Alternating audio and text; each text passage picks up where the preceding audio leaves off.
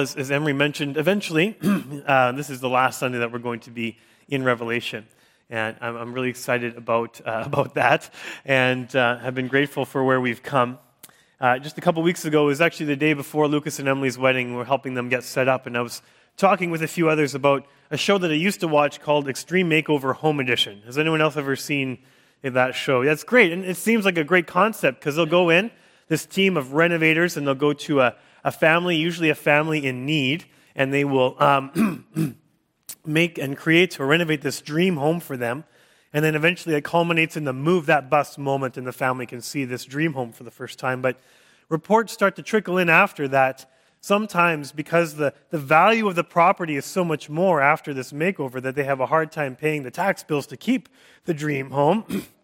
Doesn't always turn out to be quite the gift that they might think of at the time. And I always thought that you had to be really careful when you had these interviews. The family would be interviewed by those who would do this renovation, and they'd ask them about some of the things they liked. You have to be very careful what you mention, because all of a sudden, if you mention something in passing, they'd go overboard. So if you're a kid, you'd say, well, I kind of like football. And you come back into this extreme makeover house, and the whole floor is a football field, and your bunk bed is in the shape of goalposts, and there's a football-shaped lamp hanging from the ceiling. They go crazy with these theme rooms. I'm like, what about just like a normal room for a kid? Could we do that?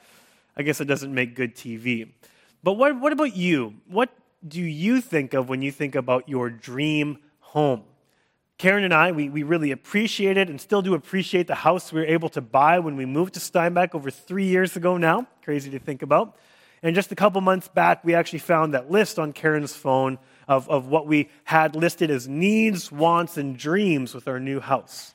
And we had a few of those things checked off in every category, but none of them completely. So maybe we could say that we don't have our dream home. And your dream home, maybe you're living in it, or maybe you're envisioning it. Maybe you're planning to build it or to renovate towards it. We all have these ideas of what that dream home looks like. And as we finally get to the end of Revelation, we know that dream home is at the front of our minds and the front of our thoughts, because we are finally, at the end of this book, also at the end of human history. One of the things that I wanted to really explain to all of us is how Revelation is not just a book about the future. It's very present-minded. And yet, in Revelation 21 and 22, it is at the end. It is all about the future. Jesus has returned. He has conquered all things and all people opposed to him, including Satan and the beasts. He's thrown them in the lake of fire. He has judged now all people righteously from that great white throne. And all that is left is the very end. Our eternal destiny, or as I would put it, our eternal dream home. And this is our hope. We've gone through some passages that have been hard and difficult and complicated and confusing and some hopeful, but this is our greatest hope. As we unpack it together in those last two chapters of Revelation, let's pray once more before we go any further. Would you bow your head with me? Jesus, this entire book has been the revelation of you, of who you are, of what you've done, of what you are doing, and what you will do. And God, all of these things, no matter if it's past, present, or future, we know reveal the truth, something we can grab onto, something we can lean on in the hardest times. And God, the picture and the promise that you give us at the end is worth every part of our endurance and our faith. So God, I pray that you would make this picture clear for us, just as you made it clear for John. To that end, we pray and we ask you to be the Spirit that guides us into your truth. Amen. So as I did mention, we'll be in Revelation 21 and 22, and you can open your Bibles there. I will have a few other passages I'll refer to, but especially today, I'll put those up on the screen for you so you can stay camped out in the end of Revelation. And we can learn about what this book tells us or what Jesus showed to John about our eternal dream home. And one of the things we learn at the outset is that our dream home is not necessarily brand new. In fact, it's better thought of or understood as the greatest renovation. Look at the way it's described at the very beginning of Revelation 21 in verses 1 and then later verse 5. John says, "Then I saw a new heaven and a new earth, for the first heaven and the first earth had passed away and the sea was no more." Skipping down to verse 5. "And then he who was seated on the throne said, 'Behold, I am making all things new. Now, one commentary I read, I think, made the important distinction that the one seated on the throne doesn't say, I'm making all new things. These things are brand new. You've never seen them before. You never experienced them before. No, he doesn't say all new things. He says, I am making all things new. All things new. Heaven and earth are now renewed. They're remade. They're recreated. They are renovated to be that perfect heaven, that perfect earth, just as they were created in the first place before, let's be honest, we all messed it up. So this vision of our eternal dream home is not something that's completely unrelated to our experience so far. It is to go back to the Garden of Eden. It is to go back to creation being finally put back together the way that it was always intended to be. And so it is faithful to say that creation is in focus at the very beginning and also the very end of Scripture. There's a lot of Garden of Eden imagery here, and we see that particularly in Revelation 22. I'm going to read for you the first few verses, and then we'll highlight some of the ways in which we see the Garden of Eden imagery at play. Then the angel showed me the river of the water of life, bright as crystal, flowing from the throne of God and of the Lamb through the middle of the street of the city. Also on either side of the river, the tree of life with its 12 kinds of fruit, yielding its fruit each month. The leaves of the tree were for the healing of the nations. No longer will there be anything accursed, but the throne of God and of the Lamb will be in it, and his servants will worship him. So what do we see in this new heaven and new earth, this new Jerusalem? We see that there is a river flowing right through the middle of the city in the exact way that there was a river flowing through the Garden of Eden. And we know that this is bringing us back to Eden because on either side of that river is the tree of life. That same tree of life that Adam and Eve had access to in the Garden of Eden, but that they were removed from upon the fall and sin entering the world. And lastly, we know that there is healing because in verse 3 we read that no longer will anything be accursed. There was a reversal of the curse that cast Adam and Eve and everyone else from the Garden of Eden. So this is the new Eden, the new creation. God now, in this picture, has fully and completely remade all that we had broken through our fall, our sin, and our shame. It is a recreation. This should not be a complete surprise, because throughout Scripture, creation has also been part of all of us waiting for this redemption. You can go to Paul, and he explains it really well in Romans chapter 8, starting in verse 18. And as I read, I want you to listen for all the times that creation takes the forefront in Paul's writing about this future hope. He says, "For I consider that the sufferings of this present time are not worth comparing with the glory that is to be revealed to us. For the creation waits with eager longing for the revealing of the sons of God. For the creation was subjected not to futility, not willingly, but because of him who subjected it in hope that the creation itself will be set free from its bondage to corruption and obtain the freedom of the glory of the children of God. For we know that the whole creation has been groaning together in the pains of childbirth until now. And not only the creation, but we ourselves, who have the first fruits of the Spirit, grown inwardly as we wait eagerly for adoption as sons, the redemption of our bodies. For in this hope we were saved. Now hope that is seen is not hope, for who hopes in what he sees? But if we hope for what we do not see, we wait for it with patience." So Paul is reminding us of this picture in Revelation that all of creation has been broken with the fall and broken with the sin that humanity ushered into the world. And it is all of creation along with us that awaits this greatest renovation to be remade, to be redeemed, to be recreated the way God had always intended it to be. We find ourselves back in Eden, which means that our eternal hope and our eternal dream home is much more physical than we often imagine it will be. Sometimes I still like singing these old hymns, but sometimes I think that there's some theology in these old hymns that just isn't always the most biblical, and this is one of them. So a hymn I enjoy will be, "I'll Fly Away." It's a good one, right? I'll fly away, oh glory, I'll fly away. When I die, hallelujah, by and by, I'll fly away. Which gives us this picture that when we breathe our last breath here on earth, that our soul leaves our physical body and this physical earth behind and will fly away to heaven to spiritually be with God forever there. And there is an element of truth to this. Yes, we've read even in Revelation how when we die, we are present with the Lord. We're invited to be with Jesus, to reign with him. And yet Revelation is also teaching us that that is only a temporary place to be. That even those of us who die now to go to be with Christ are still waiting his return, are still awaiting our eternal dream home, which is not just a spiritual escape, but is now heaven and earth come together, recreated and redeemed, and we will have spiritual and resurrected bodies to live on this recreated earth. So we will have a body. We will be in a creation. That is the nature of our eternal destiny. Our eternal dream home is this resurrected and imperishable body in a renewed creation. Once again, I think it's helpful to go to Paul to get some more details. In 1 Corinthians 15, he talks a lot about this idea of the resurrection and our resurrected bodies, and I'll read for you verses 42 to 44.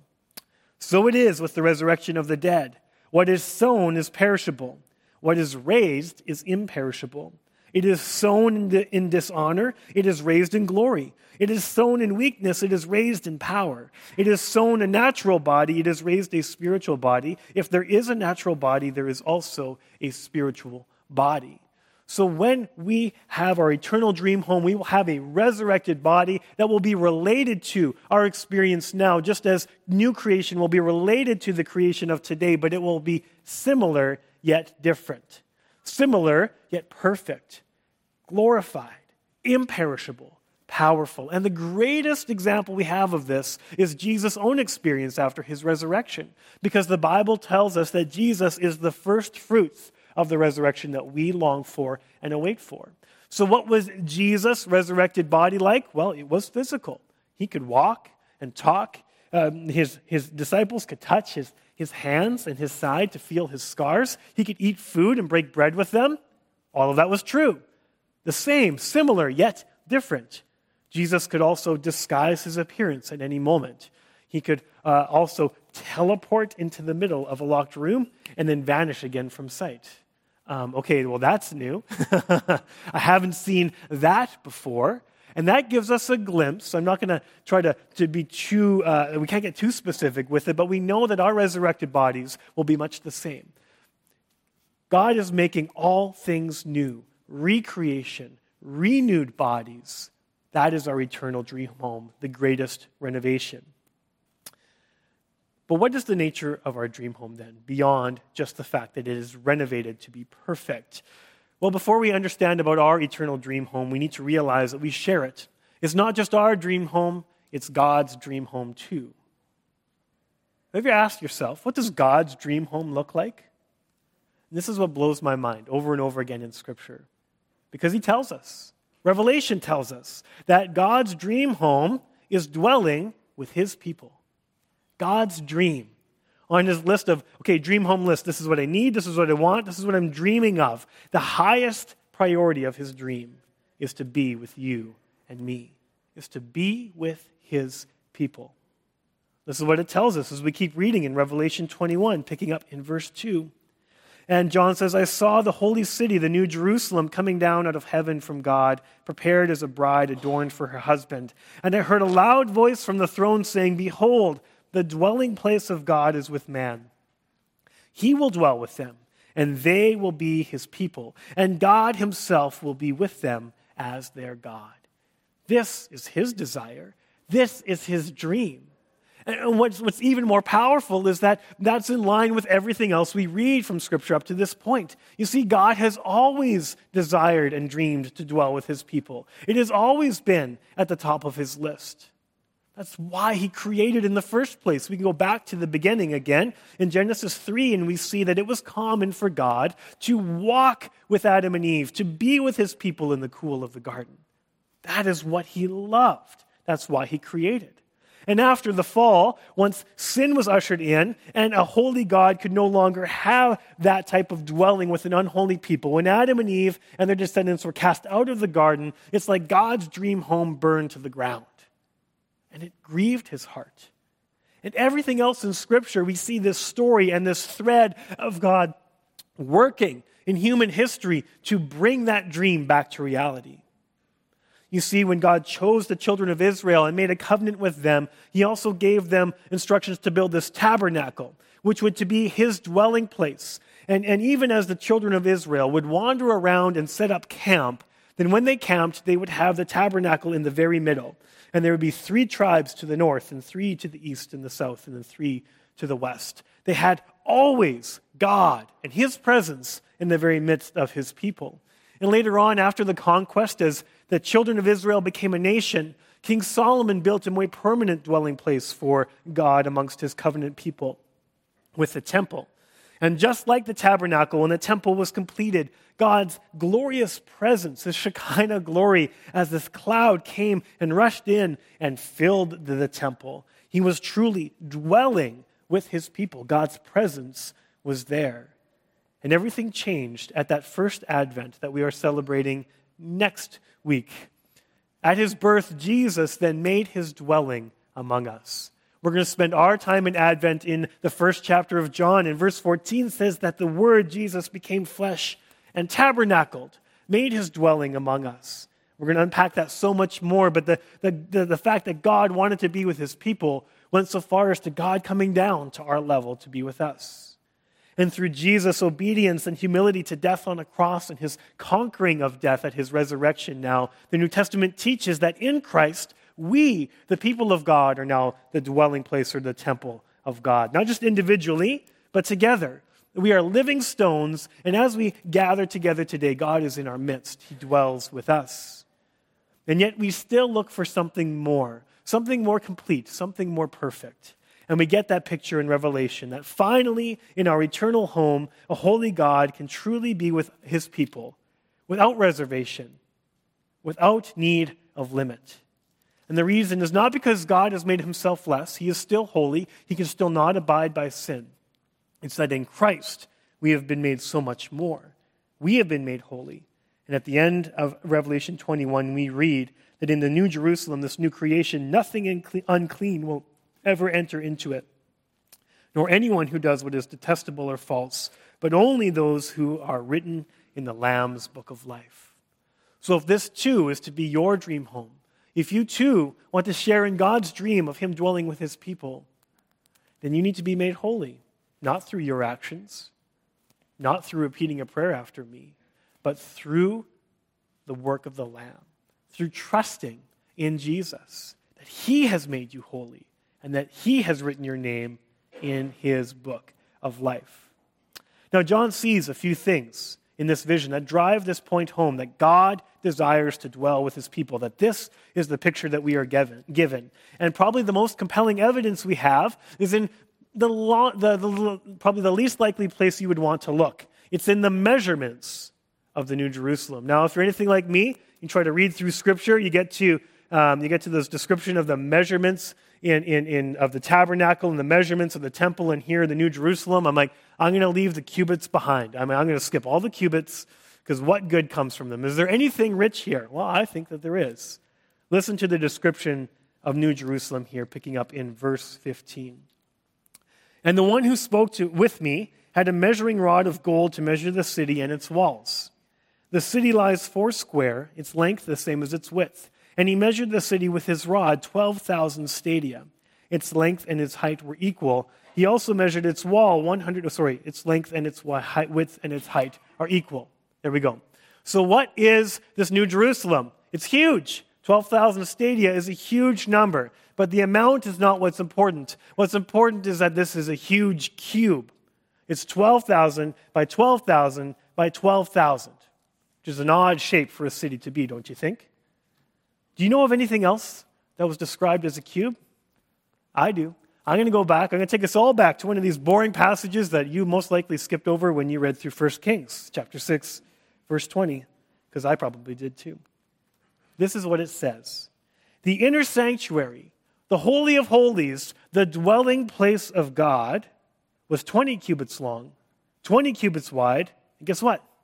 20 cubits high. What is a cube in Scripture? The Holy of Holies, the dwelling place of God. What is the New Jerusalem?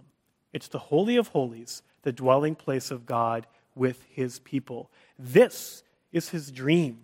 This is his home.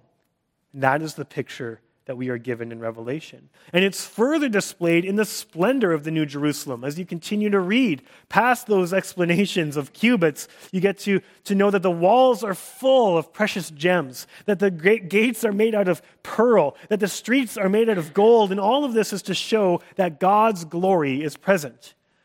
Again, referring back to those passages that describe the tabernacle and its construction, there was this levels of holiness. So if you were to enter into the courtyard of the tabernacle, everything would have been overlaid with bronze. And then if you would have stepped further into the holy place, that first sanctuary, everything would have been overlaid with silver. And then if you were lucky enough to be the high priest on one day a year, you could enter the Holy of Holies, and everything was overlaid with what? With gold.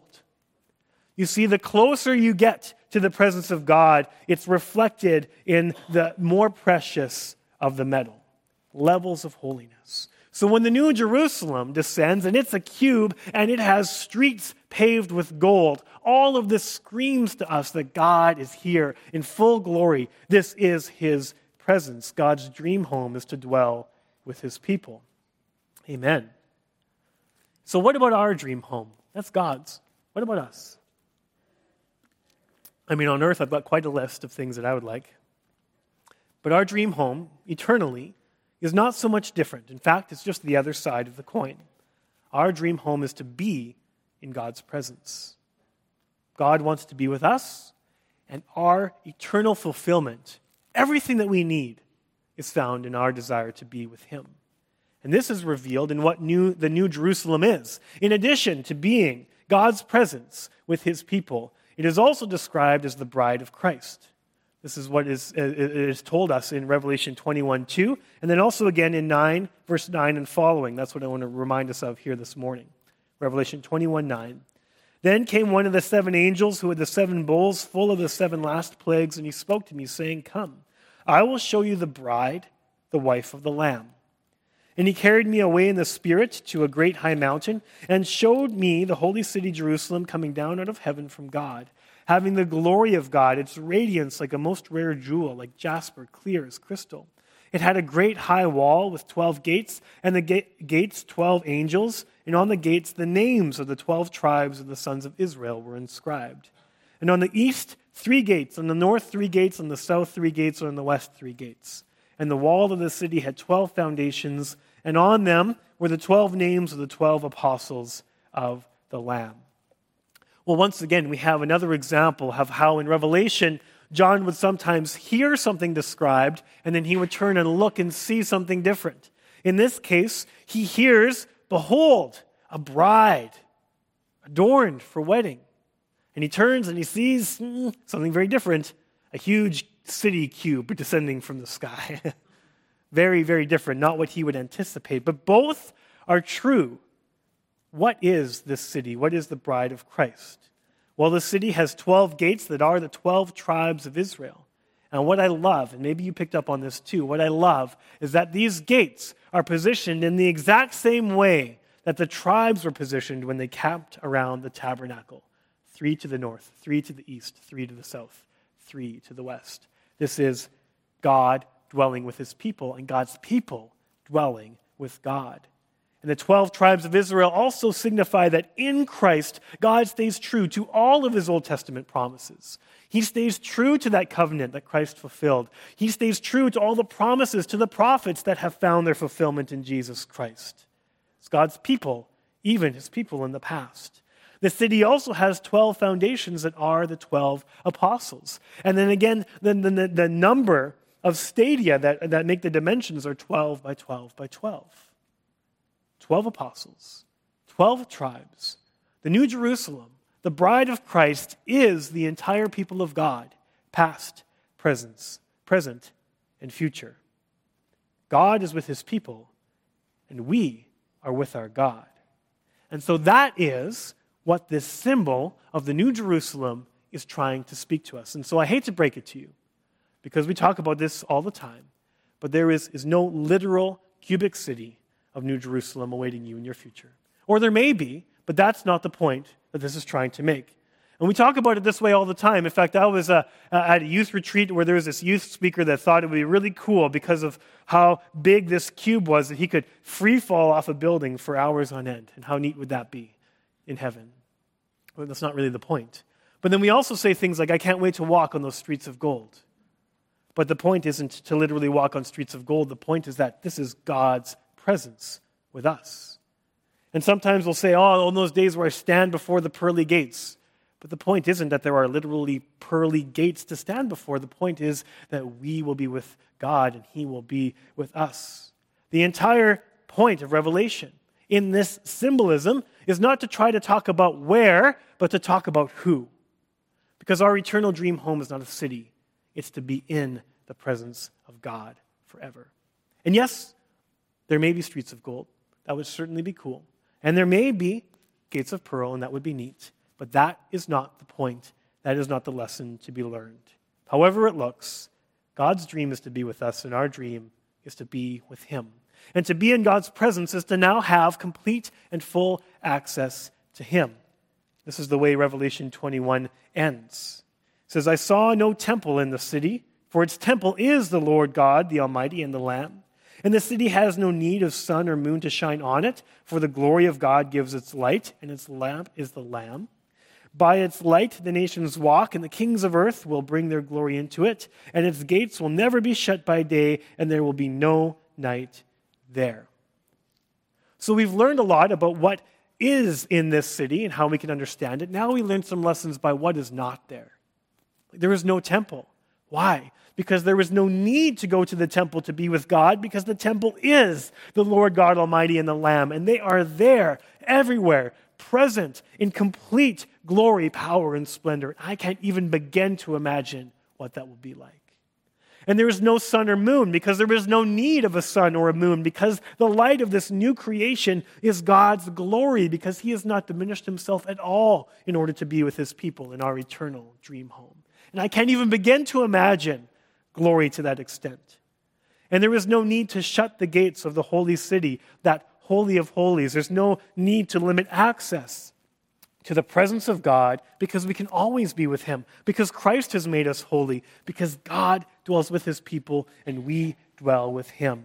And one of the very real benefits is that we can do something we have never been allowed to do before. On that day, we will be able to see the face of God. Revelation 22:4. The servants of the Lord will see his face, and his name will be on their foreheads, and night will be no more. They will need no light of lamp or sun, for the Lord God will be their light, and they will reign forever and ever.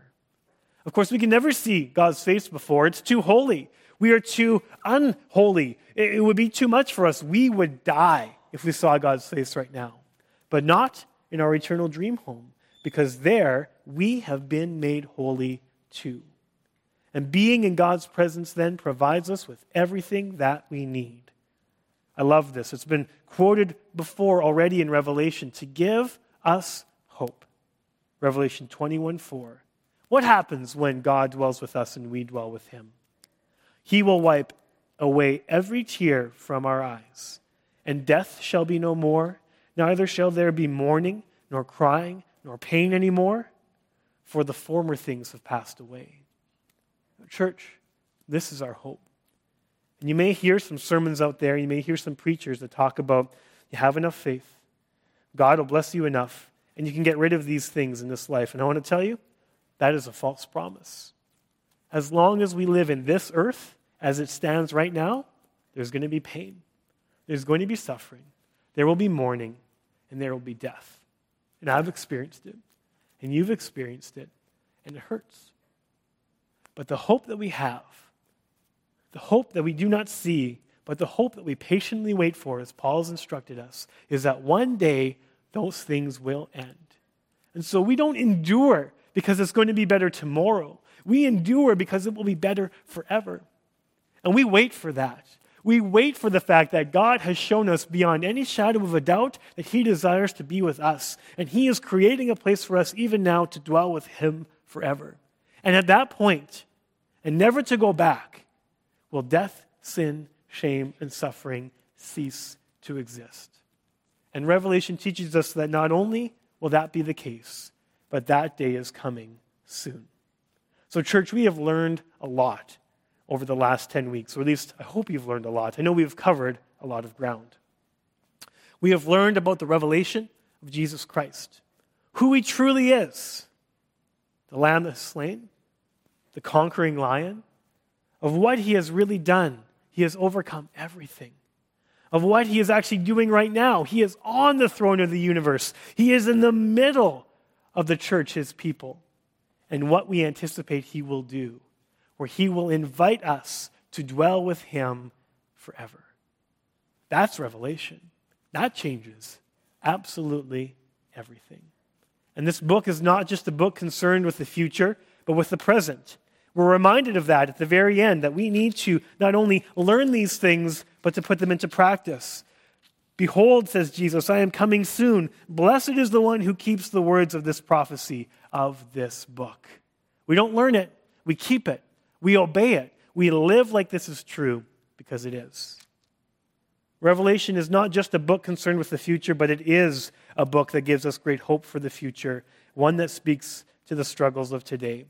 And the last words of this series go to the words of Revelation itself, as we have always continued to seek to give it its own voice. He who testifies to these things says, surely I am coming soon. Amen.